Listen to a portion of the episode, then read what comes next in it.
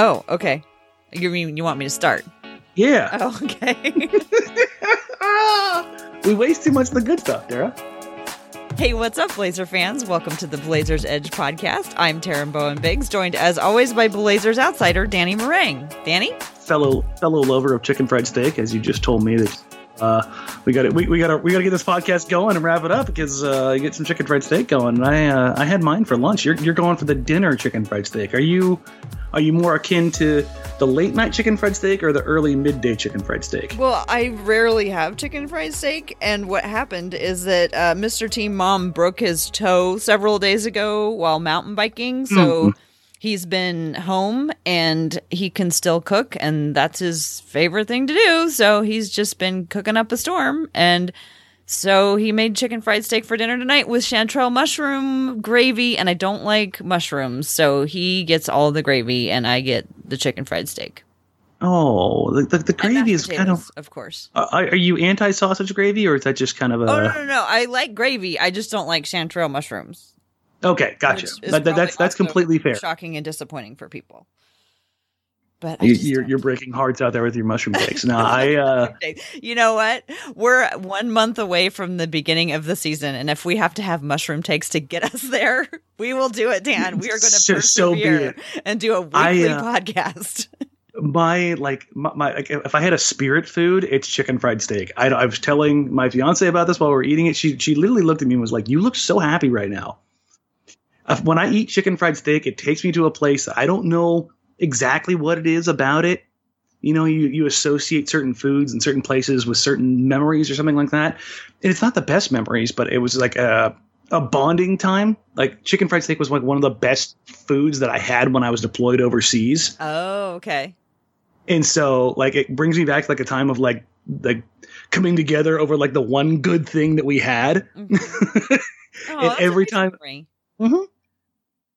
And every time that i eat it i'm always just like ah, god those were awful times but i remember how good that awful chicken fried steak was in that particular moment. And uh i don't know it's just one of those things i just come back to every single time. It's like that that's like if i have like the, the epitome of comfort food that is it. Got, gotta have it with the hash browns or the red potatoes it's got to be one or the other. Oh, I'm having mashed potatoes with mine tonight. That's acceptable. Is that acceptable? Okay, That's good. acceptable. Phew. Yeah. Then we can move on. Yes. It's it's a little weird to have the mashed potatoes early in the morning. The the red potato hash browns is kind of like the, the early morning afternoon. Not, no, I, I I don't I don't think it's too much of a, of a of a push though to put the mashed potatoes on on the early plate. Right. Okay. Yeah, especially if it was leftovers. But anyway. Exactly.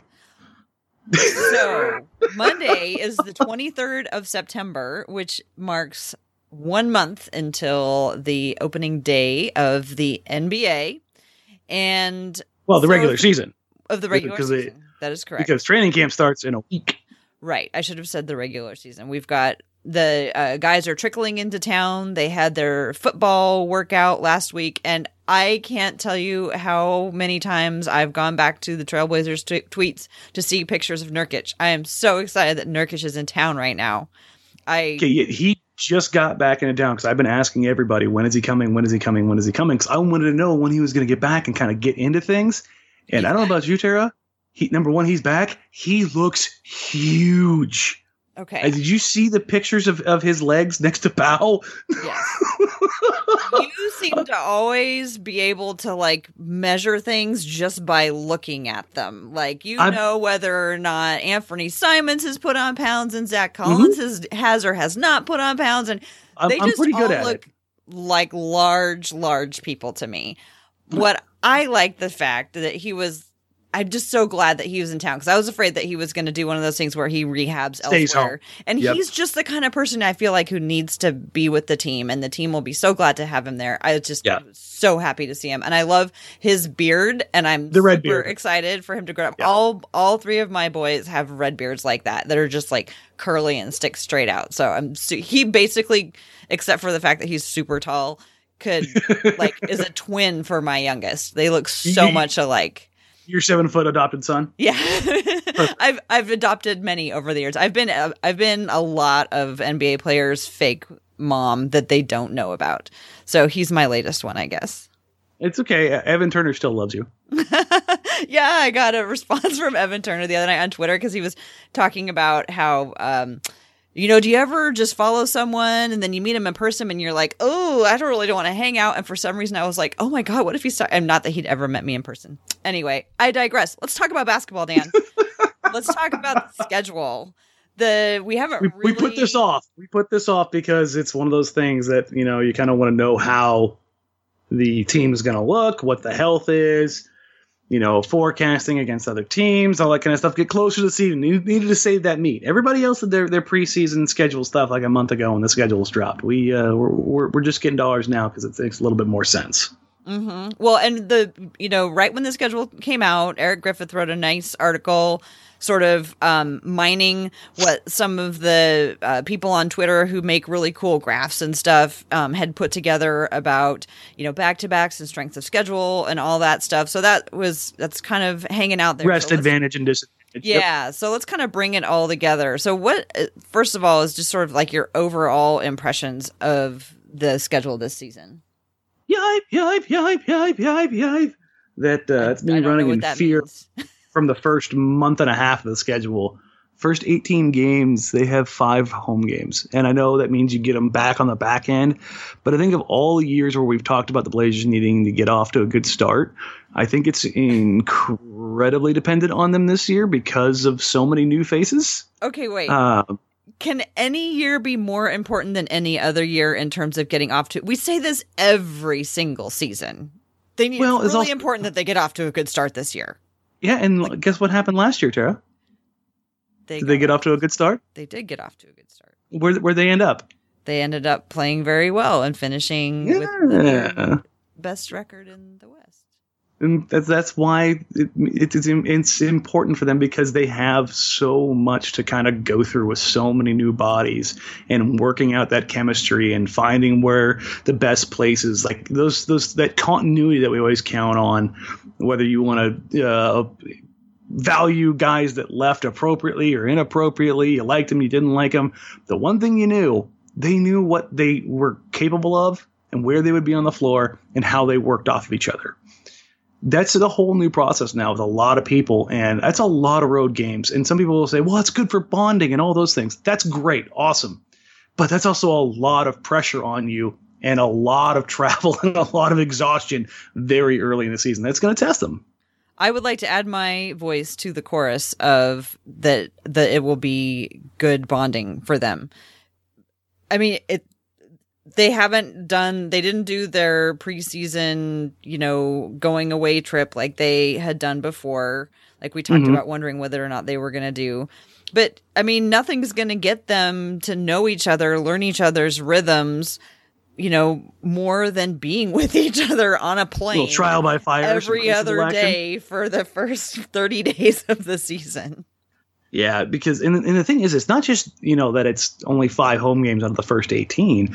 It's the the schedule itself, like the the teams they're playing. It, it's it's brutal. Um, you, you would hope that you would get like a maybe a softer start as far as scheduling wise, but then you remember, oh wait, the entire Western Conference is difficult, and so every single night you're going to get tested you're opening up with a team in, in the Nuggets who's probably favored to win the West by some people. Um, After and then you're already seen Denver twice in the preseason, I am so tired of Denver. you're tired of them already, I'm exactly. s- I'm, so tired of Denver. but then you you have a road trip where in years past you've been like, ah, Kings Mavericks, man, no big deal. Now you're like, yeah, Kings Mavericks, that's that's a lot, a lot of running. running. that's a lot of running to start the season. And then you play the Spurs, who everybody tends to forget. That Spurs team took the Nuggets to the brink last year when they were missing half their backcourt. They've got them all back. They- They're going to have Dejounte Murray out there. They're they're going to have Lonnie Walker out there. Um, Derrick White went out and had a, uh, a nice season for them in the or the nice uh, tournament for that uh, U.S. team in uh, FIBA. You, you throw out LaMarcus, you throw out DeMar. That's that's a good team uh, and that's that's on a back to back. And then the one in there where in the past you'd be like, oh god, you end that trip with the Thunder. Now you're like, well, the Thunder, and you just kind of like, well, what what are they? And so it's it's it's it's a it's a difficult uh, group of games to start the season with.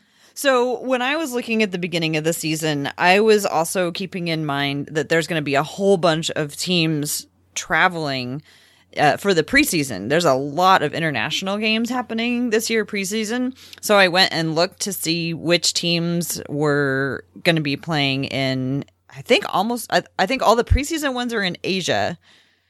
There might be one in Paris. No, the one in Paris is during the regular season. So it's Asia for the preseason and then Mexico City and Paris during the regular season. So there's a total of 12 teams that are traveling at, for, to an international game at some point during the season. The Blazers are not one of them. So that tells me a couple of things. One, the Blazers have got to be due. They're next year.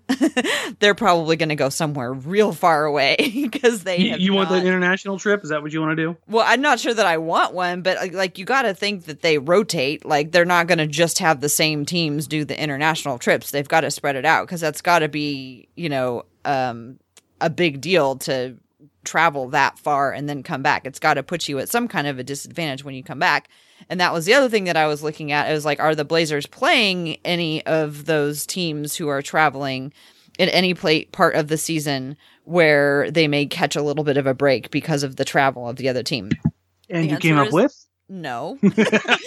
Although, no, that's not true. Um, uh, the one, the answer is still no, because the one team is Phoenix. Uh, will be playing in Mexico on December 14th, and then the Trailblazers are playing them on December 16th. So, It doesn't, that's not exactly a. Uh, I a know, long that's- to the A, it's Phoenix, and B, it's like not that far away. So It's like LA going to Tijuana for a game. It's I know. I thought I was being so clever. really- I was like, okay, there's going to be all these, and like, no, not not any advantage. So, No. uh, but I think that's interesting that 12 teams, like practically half of the league, is traveling at some point um to the an Blazers aren't going to benefit at all. Nope, nope, nope. But um, So, yeah, opening quarter of the season, what what's what's your take on how things look for the Blazers? And I know I know you're you're pro bonding and such, but the first 20 games, the only teams they play that weren't playoff teams last year are the Bulls, the Cavs, uh, the Hawks, the Nets, and I believe it was the Mavs and Kings. Of those teams, only the Bulls are a team that you would like, eh, they're still a little ways away. The Kings certainly are getting better. The Mavericks certainly getting better. The Pelicans are different, but I would argue as a team and having all of the AD stuff gone makes them a, a, a more focused team, even if they are very young. But I mean, they're in the Nets. I mean, sure, you, you've got, you know, World Be Crazy and uh, Kyrie out there, but talent wise, they're I'm, he's- not, he's- I'm not a big Kyrie Irving fan, but I'm not going to. he's cuckoo cuckoo. He's cuckoo cuckoo. No, we're just gonna go with that. he, he beats he um travels to his own drum um and i don't think that he is that threatening of a player to portland my Ooh, i don't i just i just spicy. well i don't do you think Okay. that he do you think that he's a difficult matchup for portland with his I, th- I mean, I think that the Nets are going to be a very good team even without KD. So it- it's, I, I think a, a team with Kyrie, Dinwiddie, LeVert, Joe Harris, Jarrett Allen, DeAndre Jordan. Um, that's that's a team that's capable of doing some things. Well, see, I Uh, like the fact that they're getting off to a tough start. They're playing all difficult teams. They're all teams that they have to pay attention to. They're all games that they have to pay attention to. So there won't be a chance for them to, you know, Lose be focus. Yeah. Yeah. And so, I mean, like we always say, it's important that you, they come out strong. You know, the other side of this, like you mentioned before, is that at the end, Boy, does it soften have- up. They will have gone through the toughest part of their schedule, so their challenge at the end is going to be to keep that same focus, so that they can, you know, play for good seeding if they're going to make it into the playoffs. Yeah, I mean, you look at the back end of the schedule. They've got a six-game homestand, I think, and then a four-game homestand with a home and home with the Warriors and Clippers in the season. But I mean, the months months of February and March are about as kind to the team as humanly possible. So, one of the things that I also noticed in November and in January In November, they have 15 games in 27 days. Uh huh. A lot of them on the road, if not most. I think most of them on the road. Yeah. And, and then, then in January, it. it's 15 games in 30 days. So I feel like the pace of the schedule is much brisker this year. And then the yep. other thing is that they remember they had that really weird like gap last season where they had like one or two games, four days 10, off, 10 days, yeah. like all around the, um, the All Star break. That's not happening this year. They are just nope. like on a freight train to get through this season. There aren't any big, um, you know, there aren't any Lulls gaps. So we gotta really hope that they stay healthy because they're not going to have that like oh we're they're going to have that little break where I mean because the All Star break doesn't even isn't even that big. No, it's not a lot of time for guys to get right who were nicked up. I'm glad you brought up January though, because January was the one that jumped out to me. In all those games, there's only one back to back in the entire month. Well, there's which, the end of the month too. Yeah. Well, I mean, for for January. So I mean, you've got the obviously the 31st going into the first into, into January, February, but in the month of January, you only have the one back to back. Other than that, they are literally playing every other night. That's that's insane. That's that's a lot to deal with. Uh, typically, that's a time of year where, in the past, they've struggled a little bit. There's there, there's certainly the exceptions where they've they've started to, to kind of heat up there a little bit and then go into the All Star break and go nuts.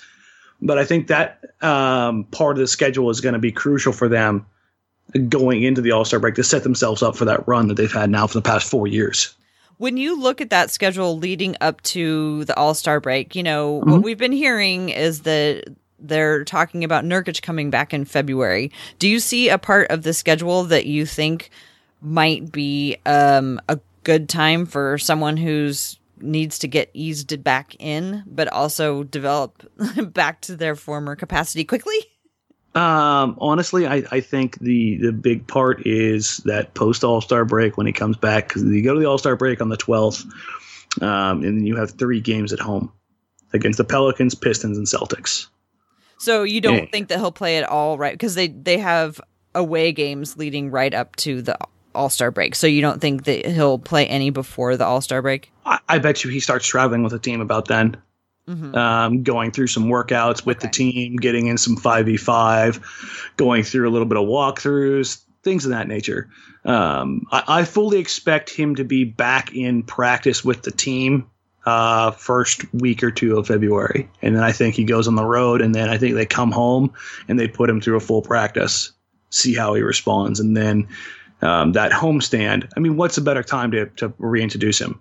Right. New but, Orleans, you know, Detroit, and Boston, and then he can go up against Enes Kanter.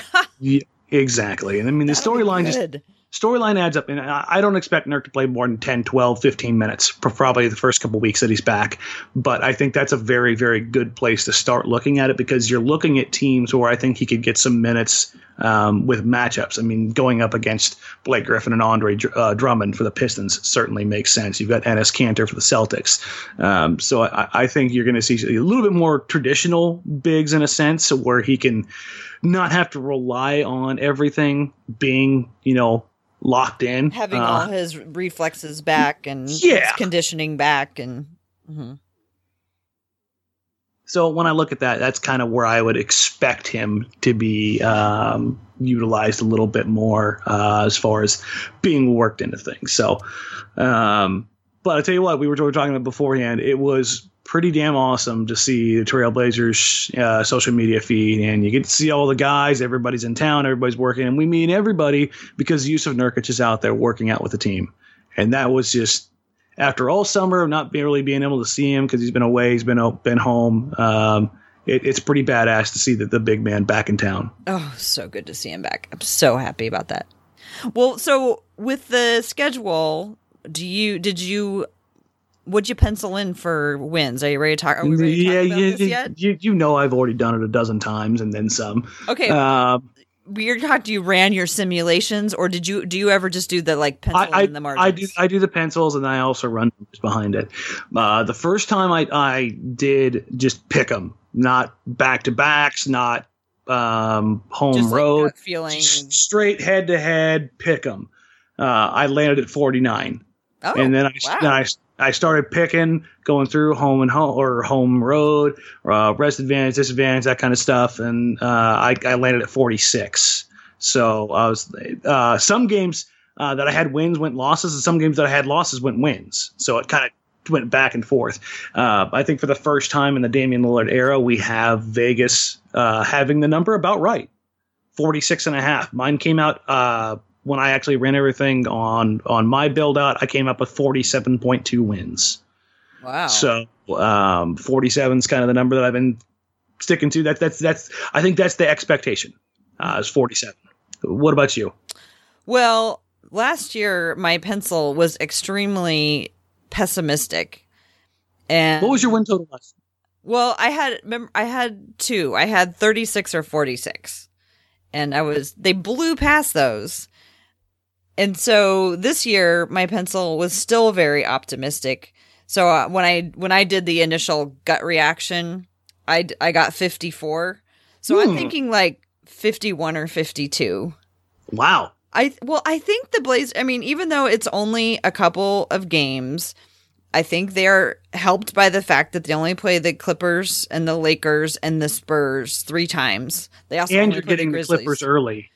Yeah, yeah. So uh, Paul George isn't going to be ready for probably the first 60 days of the season. So I had them penciled in a lot of those wins early. Mm, okay. And then the other one that I do, and I could, and I'm not going to qualify it. I always have them winning against Utah.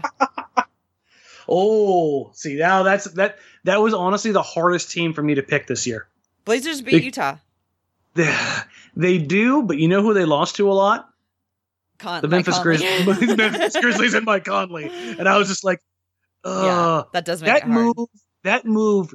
If uh, uh, when you talk about moves that when they're directed at an opponent, the Jazz know they need to, to knock off Denver and Portland in the division.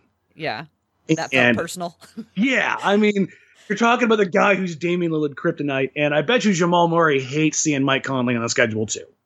Yeah, Uh, and pair Conley with Mitchell, and it's like, ugh, that's that's a long night of work for Damon CJ. Yeah, I mean, but those, what those about the- guys. but isn't it in exactly in those situations where these extra shooters are supposed to be the be- the benefit? That's the hope. That's the hope, right? Mm-hmm. And in Utah did the same thing. They, you know, they instead of having three non-shooters on the floor like they've done. I mean, that Portland that sounds pretty familiar, right? Mhm. Um, Utah went out and added Bojan Bogdanovic. I mean, they they um, get a little bit more flexible. Uh, they, people may not think this about Mike Conley. Mike Conley is a significant upgrade shooting wise. I mean, he's a Mhm. significant up, upgrade in general over uh, Ricky Rubio. I like Rubio as a player, but I, I think Conley is about as perfect a fit as you can find to fit a particular style of, ja- of, of basketball that Jazz want to play.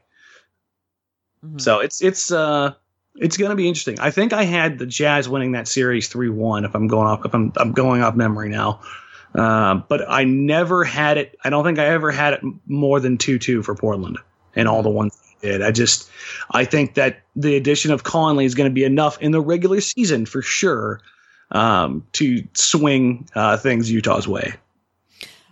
I just want to see Damian climb Mount Gobert again. Again, yeah, again. yeah, for the reminders out there, because I remember we had Anthony on the show, and I told Anthony that Dame had gotten him twice in his career, and the look on Anthony's face, like, wait, what? no, it was pretty nuts because I'm, I'm sure Anthony's seen Rudy up close and personal, and, and seen the tape on him, and like, wow, somebody, somebody got Rudy. So uh, I, I want Dame to pass the torch, and I and I want Anthony to get Rudy this year. That's that's the one that I'm looking for. Did you see in the football pictures there was one of Anthony that I couldn't you couldn't see the ground so you can't see how high up he was, but there was one picture where I was like that dude is way high in the air catching that basket or catching that football.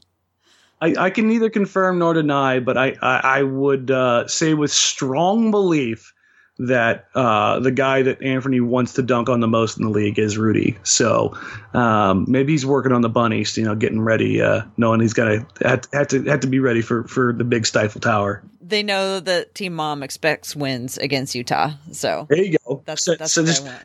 speak it into existence. You know, Yes. the uh, season of CJ and the uh, victorious season over the Jazz. Okay, I I- I'll do everything I can. Um, one last question about the the schedule, sort of related. Um, really more about predictions. You know, five thirty eight comes out with their predictions, and um, last year with the Blazers, they predicted them winning thirty nine games with thirty seven percent chance of making it into the playoffs. This year, they're projecting them to go forty one and forty one, with again a thirty seven percent chance to make the playoffs. What do you think of that? I think the big thing is is that guys like Dame and CJ certainly certainly carry their weight analytically, but the Blazers have, and this is not some homer thing, they've just gotten more out of guys than all, all the projections out there, whether it's 538 or anybody else. Um, the Blazers do a better job of turning one man's trash into another man's treasure uh, better than anybody else. And I, I, I think we're, we're, we've literally reached that point where that's not like hyperbole. They underachievers that's- into overachievers. they do, and they and so it's and all the people I've talked to, Kevin Pelton, um, a couple other folks that, that, that do this for for teams and, and kind of looking behind the scenes. Uh, every single person I've ever talked to says every single model underestimates the Blazers. hmm And a lot of it has to do with the inconsistencies of the role players that they bring in in their careers. Like if you look at all the advanced numbers from Mo Harkless and Al-Farouq Aminu before they got to Portland, they were not good. Hmm And then in Portland, they weren't great, but they were better. But I think the Portland got more out of them because of their unique team makeup uh, and the impact of their game plan because of how they fit. hmm Um, they may not be the the best cogs, but they're the ones that fit the best um, for those particular situations, and they get the job done. And so those projections, you don't have a Paul George and a Kawhi Leonard um, pushing these absurd analytics numbers all the way out, and then you, get a guy like Montrezl Harrell and Lou Williams who have also absurd numbers and you start making that's what pushes these projections out is you've got these guys that have outstanding numbers, but they haven't been together. Uh, they don't, and they have uh, different relationships and how they're going to work back and forth. But on paper, it looks fantastic. Yeah, I got to think that those projections this year are going to be as inaccurate as they've ever been. Just Yeah. based on like what you're talking about. Like, you know, they don't have a number yet to put, or they don't have a way yet of accounting for chemistry. And I think that No. the more time goes by, the more we realize that like that's actually a thing. You, you just sorry you can't measure it. At least we haven't figured out how to do it yet. There's there there are people trying, hundred percent there, and teams employ them. Well, and So- I I do know that they were uh they've been working on a stat for luck, which I'm pretty excited to see that they've made some uh made some progress on. But I want to move on to a couple of things that the the NBA was pretty busy this week. They had their annual governors meeting or one of their annual one of their governors meetings and they passed a couple of new I guess I don't know if they're resolutions or whatever, but a few otherwise known as the rein everything in because people are losing their minds meeting. Yes. so one of the things that they talked about was uh, tampering, you Mm-hmm. know, because of this off season. Although I can't believe anybody was actually surprised by what happened this off season. They had to have. I, I I have to imagine that they've been working on these proposals for at least a couple of years because it wasn't like suddenly night. You know, the summer of 2019 happened, and everyone's like, "Oh my god, we got to do something about it." I mean, it's been building up. Yeah. So uh, they are going to make um, uh, tougher consequences for people who get caught tampering. They're uh, the fines are going to go way up. They've also talked about, um, and these are from Woj's tweets, suspending executives, taking away draft picks, voiding contracts. All of these provisions are on the table. So how far they ultimately end up going has not been determined, but I do believe that they agreed on the fines going up. And um, one of the, what do you think about the direction that they've gone with this? Do you think do you think it will be effective? uh, effective at turning GMs, agents, and other go-betweens into like CIA level super sleuths. Um, sure, They- they're just not going to text anymore. I mean, you may see Mark Cuban cyber dust come back to life. Uh, You know, have your messages disappear after a certain amount of time, self-destruct, all that kind of stuff. Mission Impossible, but the will it stop? Hell no. Because here's the thing: even if you get caught and it's just a fine, find me an owner in this league that's not willing to pay ten million dollars to add Paul George to your team. hmm Because if if you find that owner, he should be stripped of his team immediately. One thing that I was one thinking about, and I'm sure that there's probably anyway. One thing that I was thinking about was what if your fine was added to your pay Salary cap. Yeah. yeah. If it, Do you think it- that would deter people a little bit more? Yeah. If you, if you put it on like the next year's calendar, yeah. Because Ten million dollar fine. We're adding that to your salary cap. Now deal Yeah, with that. that would be oof because he seems you know build out years at a time like you said uh, all of a sudden $10 million worth of cap space is in there that'd be a hit a team would much much more likely give up the $10 million in cash as opposed to the salary cap That's what I was. That's why I was thinking it might be more of a deterrent. But I think one of the unintended consequences would be that the players who make less money would be the ones who would suffer. yeah yeah um, the, the thing about all this is, is the more i look at it the more i'm like it's still going to happen and what's going to happen when you know a month into free agency you figure this out and this guy who signed this $25 million a year deal gets his deal voided and that team can no longer go after that guy. That player is now stuck out there and there's no team left with $25 million in cap space. Do you just undo all of free agency? I'm like oh wait we got to start over. Re untangle the entire thing. yeah and it's just like that's that's not going to work. Um it's it's a really really interesting web that they're trying to kind of dance around without getting caught uh, I, I think it's the right thing to do in a sense because they whether people want to believe it or not the league operates better when there is some sort of believed level playing field. And everybody knows that it doesn't actually exist but the perception of it has to exist. Otherwise you, you get markets that get disinterested. Um, so this is i think a big step towards that uh, and trying to snuff out some of the stuff you know with free agents uh, negotiating on the side Uh, another thing I thought was interesting about it was that it was a unanimous vote. Are are these votes usually unanimous? Like, are, the, are is this the type of governing board where they're like, we're all we're all in or we're not? It seems like it's been like that. They don't like to like argue because also it becomes clear like who's saying no and hmm they don't call for a vote unless the votes are there mhm. that's to the pass or for it to be unanimous. Because to pass for sure. They had it happen once, I believe, in 2014, where it was kind of iffy, and then it ended up not passing. So now it goes public that you're not able to get everybody online. And so that's a little that's a little risky. Um, I think as long as it passes, I don't think it ever gets to the point of like, oh, who, who voted what way. You know what I mean? I think everybody just kind of lets it go uh, as long as the resolution passes. So uh, it's I I want it to be more. Uh, I want I, I want both uh, player uh, movement and player agency and being able to decide where you want to go, but I also want fans and teams to be rewarded for doing things the right way. Uh, I believe it was Lowe's article. He had a GM that said, "Yeah, I'll follow the rules until I find out somebody else isn't," and and that's ultimately what I think is going to end up happening because I'm a pessimist. Yeah, well, I mean they they always they always find new ways to circumvent the rules. I mean, Daryl Morey in, in the the Nene contract, where they were trying to put it together to have something that, that will be of, of, of value that will allow them to trade for Andre Iguodala. I mean, if you're not cheating, you ain't trying. I mean, I I, I get that. So uh, again, the pessimist in me says, eh, it's probably not going to happen, but it would be uh, it would be nice to see um, the playing fields leveled at least in the public's eye. Yeah, we'll see what happens the first time they confiscate someone's phones. Oh, I bet you people even even when you know that like you have let's say you're a two phone kind of person.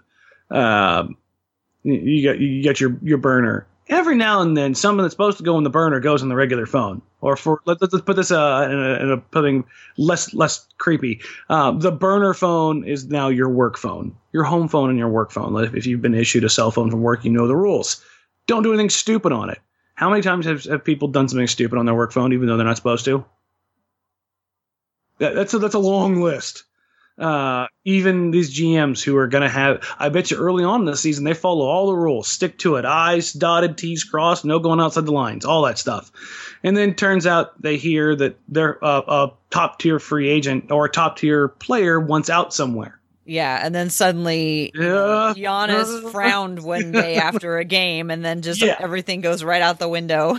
exactly. So, um, I like the idea in principle, but you know, is the execution going to matter? yeah, we shall see. Well, a couple more quick things that they discussed that the NBA was up to this weekend. Um, one is that the teams are now going to have to submit their roster 30 minutes prior to the start of the game. For you, Um, Doc Rivers. in Portland, we, you know, know this as the CJ McCollum rule, but this rule was probably really made actually for gambling purposes. Is that a correct 100%. hundred percent. Why is it that we know the refs that are going to be on the the roster at eight o'clock in the morning, and we don't know the players until ten minutes before? Well, but the, also the thing is, is as you understand it, like how much flexibility is there? Like, is that going to give them enough time, like, to come up and warm, come out, warm up, and then if they can't go, then scratch them, or like, how does that work? If a player is like testing something out, do you think teams like will leave them off of leave them on the roster, but out? I guess, I guess, it, I don't It's know. not. You get to the gym ten minutes earlier, and you go through your your warm up a little bit earlier, and then you you know a little bit earlier if a guy can go. okay, so it's not a big deal for teams. No, th- these guys are going to know pretty They pretty much pretty know well. anyway. Yeah.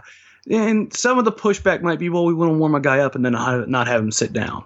Like, I, I okay, I get that, but the the league as a whole is moving towards more transparency because they are about to go probably public with some big you know, overriding app service that they're going to bundle with some gambling site or some fantasy site. And it's going to be worth millions, maybe billions of dollars. And so they have to have the transparency necessary. And getting a guy warmed up a little bit earlier is just not something that's going to impact them. All right. Well, one more uh, rule type related thing. Another thing that they did is they came out with some clarification about traveling in that they actually defined gathering in the rules now. So gathering is like when you once you when you're dribbling and you're going to take a Did they shot or if you're not dribbling, gathering is when you have the ball fully under your control. They're defining what that actually Yeah, well, they kind of defined it. And as with all rules, uh, go ahead and check back with me in January. Let me see if they're still calling that crap. Because they call it for the first two weeks of the season and then they go back to what they've been doing since day one. Well, Uh. it's it's coming up because it's going to be one of the points of em- traveling is going to be one of the points of emphasis. Sure, it is. I'm sure it is. I'm sure we'll see plenty of traveling calls first two weeks of the season. And after that, what's funny about this is it's clear that not that it's not just your your fans, your consumers, and and the people you know play the game who are consuming the uh, summer uh, workout video content. Because I'm sure the guys at the NBA office sitting there watching Harden like one-legged double hop and step, but no, no, no, no, you're pushing it too far. So. I think they're going to try and get out in front of this. Um, and the the first time they call Harden for a carry or CJ, um, they're going to see people like, "Thank you, God." Uh, CJ's definitely high on that list of guys who are likely to get caught because his hesitation, he turns that that hand pretty far under that ball. So can you can you say that more specifically, like from the beginning of like his possession and like Oh, what yeah. we're talking about where the infraction would occur? Okay, so CJ has a couple different moves where uh, palming would be the the light version of calling it, but nobody calls it in the NBA. Um, technically, a carry is, is how Chris Paul dribbles. Like legitimately, he picks the ball up and puts it down. Like his hand goes all the way underneath the ball and pauses the motion. He picks it up and puts it back down. Westbrook is also notorious for this. Um, but CJ, I mean, he, let's say he gets a pass on the right wing. He hasn't put the ball down. He's in triple threat jabs with the right foot, puts the ball down with his right hand out in front. He'll do that just to kind of get a guy leaning and rocking. And then he'll bring it back close to his leg, kind of do a little in and out dribble. And then when he sets that crossover up, just think of that picture of him and uh, what was his, his teammate in high school, uh, Big uh, Kosta Koufos. Kosta Koufos. Yeah, where CJ looks like he's like four feet tall. um, and how high up he has that crossover and how how much his hand is over the ball, he'll do that, and then he'll bring his right hand all the way underneath the ball and bring it back in a little bit of a a crossover hesitation move that I to this day I'm surprised only gets called like five times a year because he stops and it's what freezes guys so hard. Um, technically, that should be considered a gather, and he shouldn't be allowed to put the ball back down. But the flip side of this is, um, he, since he's now in the gather, if he's going up with a shot, it's free throws now. That's the other implication that we're talking about with this. We're talking about the traveling calls, but if you're talking about when a gather actually occurs now, uh, when you're talking about gathering and going up for a shot, that's what's supposed to trigger. Has a player gathered and gone into a shooting motion? Well, now if you're establishing where a, a, true starting point of where the gather is, then now you're opening things up for the free throw side of things. So when CJ's going to the hoop and he has the ball in two hands and he shoves it out to the side before he takes it back in, it always looks to me like he's doing that as a way to entice people into fouling him or showing the ref, I have the ball, and if anybody touches me, they're fouling me. Like, what is he doing with that move? It, it's just to get guys to to reach a little bit, to stick their hand in the cookie jar, make you look stupid. Because he also he has what looks like a gather, and it, it, should be considered traveling, palming, carry, whatever you want to call it. But it's something the best players, the best shot creators in the NBA do, and they bring that right hand or the left hand, depending on what hand they are they bring that hand in to and they and they, let's say the ball's in the right hand they bring it in with their hand basically on the side of the ball which you're not supposed to be able to do. That should be consistent that that is consistent with what a, ga- a, a gather would be are you talking about be. the move where it looks like you're playing football now and you've tucked the ball? No no not quite tuck it. He brings that right hand in. And it looks like he's about ready to put his left hand on the ball and go up for the shot. It's a it's a fake shot gather. And what guys will do is they'll bring it in and then it put it straight back down and almost if you know if you're familiar with with uh, Shammgod, it's almost a, a Shammgod dribble where you're the ball's almost on the right hand side, or excuse me, in your right hand on the left hand side of your body, and you pull it back down. And you're trying to get somebody either to put their hand up because they're going to contest the shot they think it's coming, or stick their hand in and get down out of position. And that's what allows you to kind of shake a guy and get him off balance and get to your spots. And CJ has probably one of the best fake gathers in the league. And so it's going to be interesting to see where a uh, where the NBA is going to kind of put a draw a line on where this actually starts and stops and who's the most guilty of it. Is this something that Damian has in his bag? He doesn't. He seems like a straight up and down.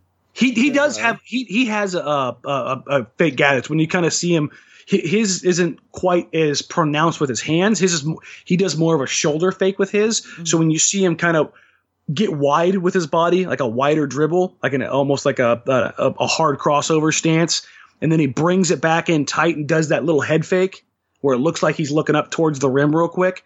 That's usually where he's getting into his gather step. But it's it's it's a different it's a different type than CJ. CJ's is is is set up to make you think he is hundred percent shooting. Like he gets his feet up underneath him. He's he's a little bit more compact. Uh, when a lot of guys do that, they're kind of out in front over their toes. When CJ does it, it looks like he's getting ready to sit down in his jumper. Dame is, is because he's got that quick release.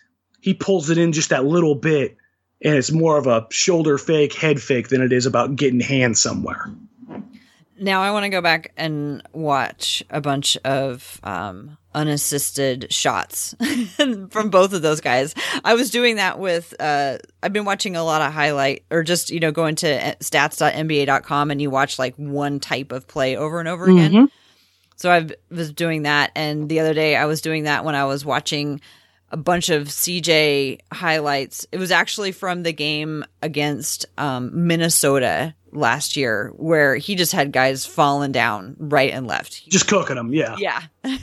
and anyway, I was listening to it while I or I was watching it while I was listening to Lionel Richie and I was struck by like oh my god this is the best combination so i recommend that to anybody when you're watching cj mccollum highlights to put on some lionel richie because cj's so smooth and it's just it's like they're meant to be. So I'm gonna go do some more of that later. But the part of the reason I was listening to Lionel Richie is because uh, Cassidy and I, for the Women's Hoops and Talks podcast, are putting together our 2020 season playlist. And we've got some of our own songs chosen on there, but we're also asking other people what they would put on um, Mm. as the you know song for the season. So, what would you add to the Trailblazers 2020 season playlist? Um. Ooh, God, that's that's tough. Um, I like a lot of metal. I like a lot of hip hop. So, and I like some some things in between. Uh, what feels right for the Trailblazers for this year, for what this what this year is going to be? you know, I, you know who's never never steered me wrong? Phil Collins.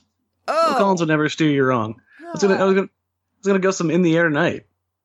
No, no, wow, no. That is that is a whole different direction than I thought you were going to take this. I was gonna go metal. I was gonna go metal, but I, I was like, I was scrolling through my, my Spotify playlist, and I was like, huh, that's that's not bad. Can you expound on that a little bit? I, I like Phil Collins. Okay, but like, Uh, how does that relate to the Trailblazers? I mean, if you're talking season? about, you know, you can feel it coming in the air tonight. I mean, it's just that's okay, that, that's just like was your pretty- anticipation for the season. Yeah, it's just there. I think every night's going to be entertaining, whether it's good or bad or otherwise. What what's one of the things that I've kind of complained about over the last couple of years, Tara, with with coming bringing the same team back every year? One of the things that you've complained about, Dan. One of the things, Tara. One. Let's see. One of the things, well, that they didn't have an identity. They're boring. They're we're a boring, boring team as far as the not the meat and, and, and potatoes of the team. I, I love Dame. I love CJ. I love Nurkic. But there's like things that just like caught you off uh, uh, completely by surprise. Evan Turner was was the spice of that life, right? I mean, Evan Turner in the elevator when it broke down was pure bliss. Like that is that was one of the most hilarious moments I have ever seen captured from a professional team. It was fantastic. Now they got Whiteside. Now they've got Hezonja.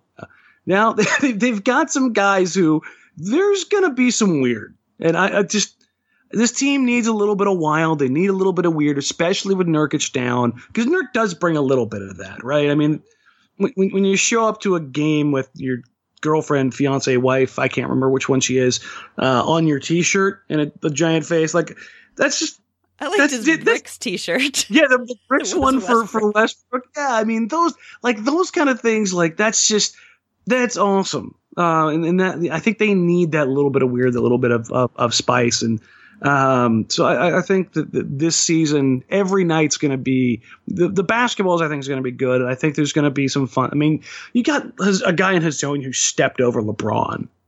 You, know, Whiteside Stepped finds out Didn't he step over Giannis and he blocked LeBron? regardless, the, the the guy's got some swagger. He's got some Yes. fun to. Hassan Whiteside posted a video the second he gets traded of him sprinting around the locker room yelling, We got shooters. And the next time we see him, he's out on freaking Naito handing out donuts at 10 o'clock at night in downtown Portland. Like, it's it's gonna be there's gonna be some things in the air tonight. Let's let's just put it that way season. Okay, well, I will add that to the playlist. And uh, I'll put the playlist on here so people who are listening can go check that out if they want to and give us ideas about what they would want to add to it. So I think that about does it for uh, topics that I brought tonight. Anything else you want to talk about? Uh, no, we do have uh, Media Day and Fan Fest coming up. So uh, if you want an opportunity to get out and see these guys, and I would really uh, suggest that you do if you haven't had a chance to do a Fan Fest in a, uh, before or in a while, get out there and do that. Because the, the the players are, I don't think, are going to be like in a, in a setting like that where they're in a better mood. And I've I've never had an opportunity where I've gone to those as either a fan or media and been disappointed. Have you? No, it's going to be fun too because everyone's going to just be wanting to like go and greet all of the players. And, Mhm. you know, we've had a, cou- a couple of, you know, already Hezonja is just like, he's just over the moon about being here and the rain and He left New. York.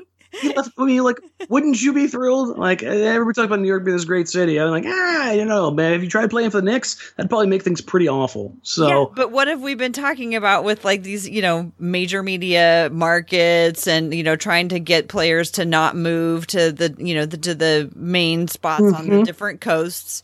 And here we have guys who are actually finding out that there's a lot of good things about coming to playing playing with this team. So I love it and um, looking forward to it. And I just think that FanFest will be fun because there's they're probably going to be just overwhelmed by how many people are going up to him and like still welcoming him to town and welcoming. and we get rookie and, dances. Mm-hmm. Let's not forget we get rookie dances. Yeah, but we only have one rookie this year, so he's gonna have to be out there on his own. Which I mean, no nobody will ever ever surpass Luke Babbitt. Luke Babbitt is in Rookie Dance Hall of Fame. Okay, um, but uh, Nassir needs to be uh, needs to be put through that gauntlet, and uh, just kind of you know, hopefully they play some Phil Collins for him. Oh God. All right. Well, you can find me at TCB Biggs on Twitter. You can uh, follow Blazers Edge at Blazers Edge. You can subscribe to the podcast at the Blazers Edge podcast feed. You'll get two podcasts a week. You'll get the weekly podcast. You'll also get Women's Hoops and Talks. Let's see. I think that about covers it for me, Dan. Why don't you take us out of here? All right, folks. Uh, you can find me on social media at dmarang at d m a r a n g. Uh, also on Blazers Outsiders on Thursday nights leading into the season, where we will have your game day coverage. That's right. Uh, we are back next season. Uh, we will have some cool stuff to look forward to. Pay attention to my social media feed over the next 24 hours. I hope to announce a very special guest that we may or may not have discussed on the show. Who will be on Thursday night at 6:30 with Joe and I. Uh, other than that, thanks for listening. Uh, if you have any questions, comments, concerns, whatever they are, you can find Tara or I on any social media or Tara. They can email what? Email. Oh my gosh, you've thrown me completely for a Oh loop. no, you you you're killing me here. You're killing me. Here. You know why I threw it to you? Because I totally blanked on what the email is that we use. That, Blazers that's. Edge podcast at gmail.com. Hey, there you go. Very clever. All right, Dan. We'll like, talk to you later. Bye. Bye.